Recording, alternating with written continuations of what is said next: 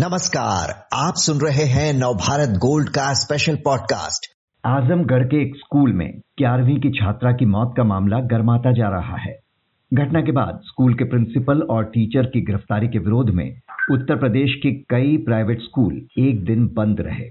31 जुलाई को हुई घटना के बाद से ही हर रोज नई बातें सामने आ रही हैं। छात्रा स्कूल की छत से कैसे गिरी? क्या स्कूल टीचर्स मामले को ठीक से हैंडल नहीं कर पाए? इस सब पर चर्चा के लिए हमारे साथ हैं बनारस से एनबीटी सहयोगी विकास पाठक। विकास जी, सबसे पहले तो ये बताएँ कि आखिर ये पूरा मामला है क्या?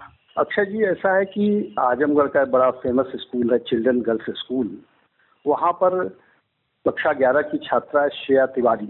इकतीस जुलाई को क्लास टीचर ने उसके बैग में देखा कि एक मोबाइल फ़ोन है।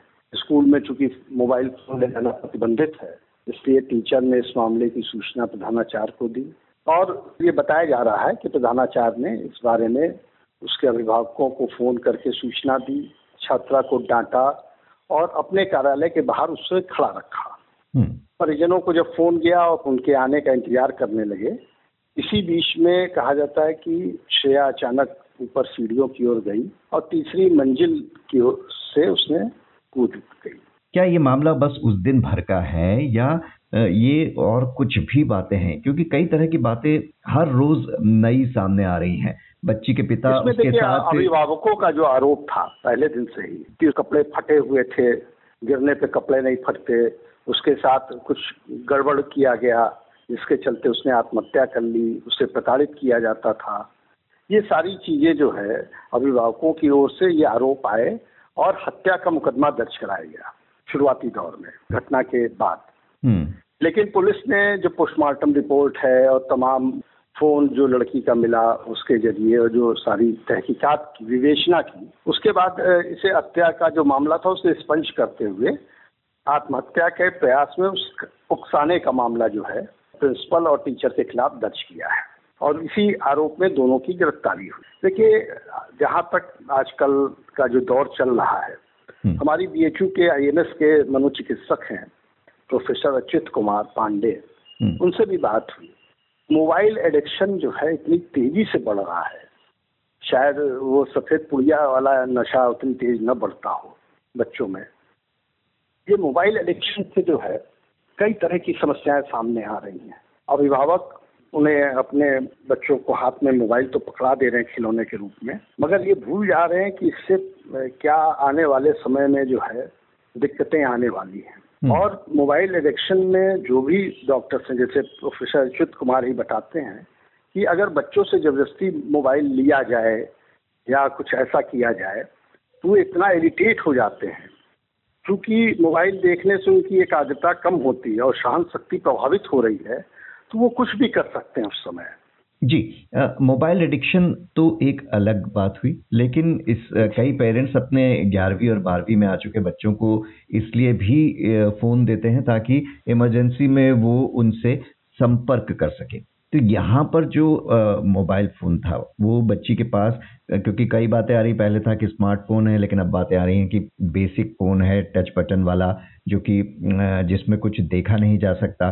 तो क्या सामने आ रहा है? एजुकेशन एक्सपर्ट्स क्या कह रहे हैं? क्या टीचर और प्रिंसिपल इस मामले को सही तरीके से हैंडल नहीं कर पाए? ये तो बड़ी सही चीज़ है कि एडिक्शन बढ़ रहा है तो स्कूल के टीचर हों या अभिभावक हों दोनों को अपने अपने जगह पर सतर्क रहना होगा।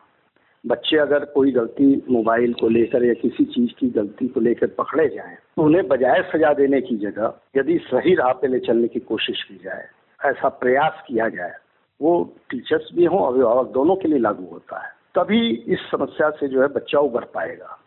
अन्यथा केवल उसको सजा दे देना, या मोबाइल छीन लेना, इससे जो है ये समस्या हल नहीं हो पाएगी। देखिए, चाहे मोबाइल की हो या किसी भी तरह की अनुशासनहीनता का मामला, उसमें छात्रों के साथ स्कूल में कैसे डील किया जाए? क्या ऐसी कोई ट्रेनिंग दी जाती है टीचर्स को? क्या शिक्षा विभाग ने ऐसी कोई नीति बनाई है कि ये बहुत संवेदनशील मामले होते हैं, इनसे कैसे निपटना चाहिए?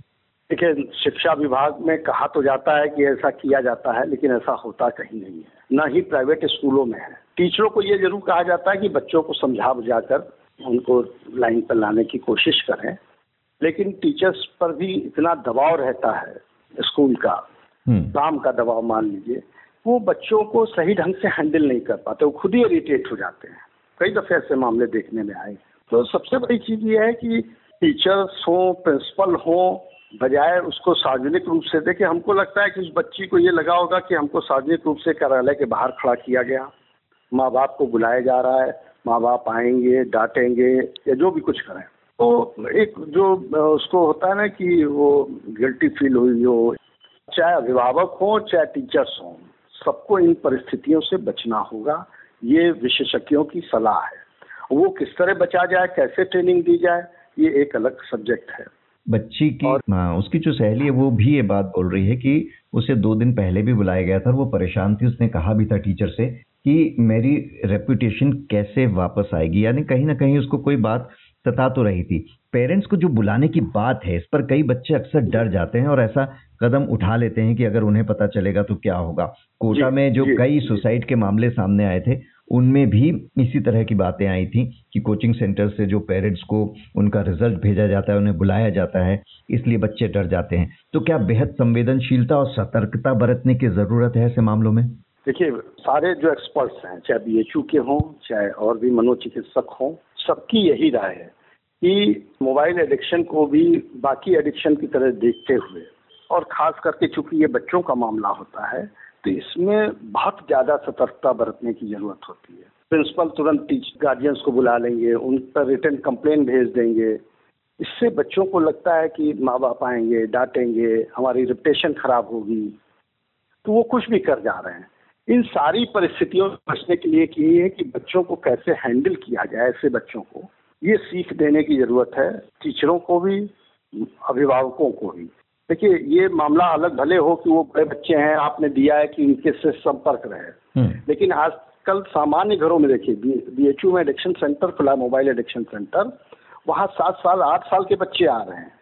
और इस स्थिति में आ रहे हैं कि अगर मोबाइल छीन लीजिए तो वो कुछ भी कर दे रहे हैं माँ बाप के साथ। हम्म। मारपीट कर ले रहे हैं। तो वो तो माँ बाप की ही दोष है कि उन्होंने अपने को खाली रखने के लिए बच्चों को मोबाइल पकड़ा दिया। और जब वो बच्चा उसी मोबाइल में आ गया तो आप उससे पीछा नहीं छुड़ा सकते हैं। टीचर और प्रिंसिपल की गिरफ्तारी का अनेक प्राइवेट स्कूल विरोध कर रहे हैं। एक दिन स्कूल भी बंद रखे गए।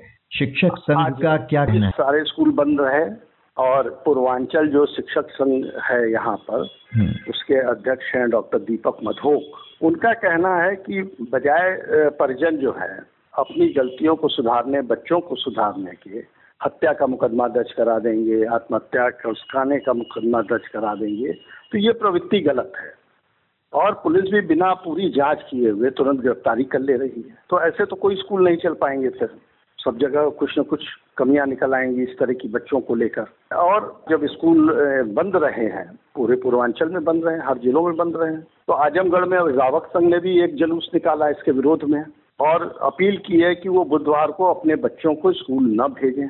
तो। दोनों तरफ़ से मोर्चे खुले हुए हैं लेकिन ये पहली दफे ऐसा देखने में आया है कि टीचर्स और प्रधानाचार्य की गिरफ्तारी को लेकर सारे प्राइवेट स्कूल एक साथ, एक दिन, और एक ज़िले में नहीं, इधर पूर्वांचल के बारह ज़िले सब में बंद है विकास पाठक जी, शुक्रिया इस जानकारी के लिए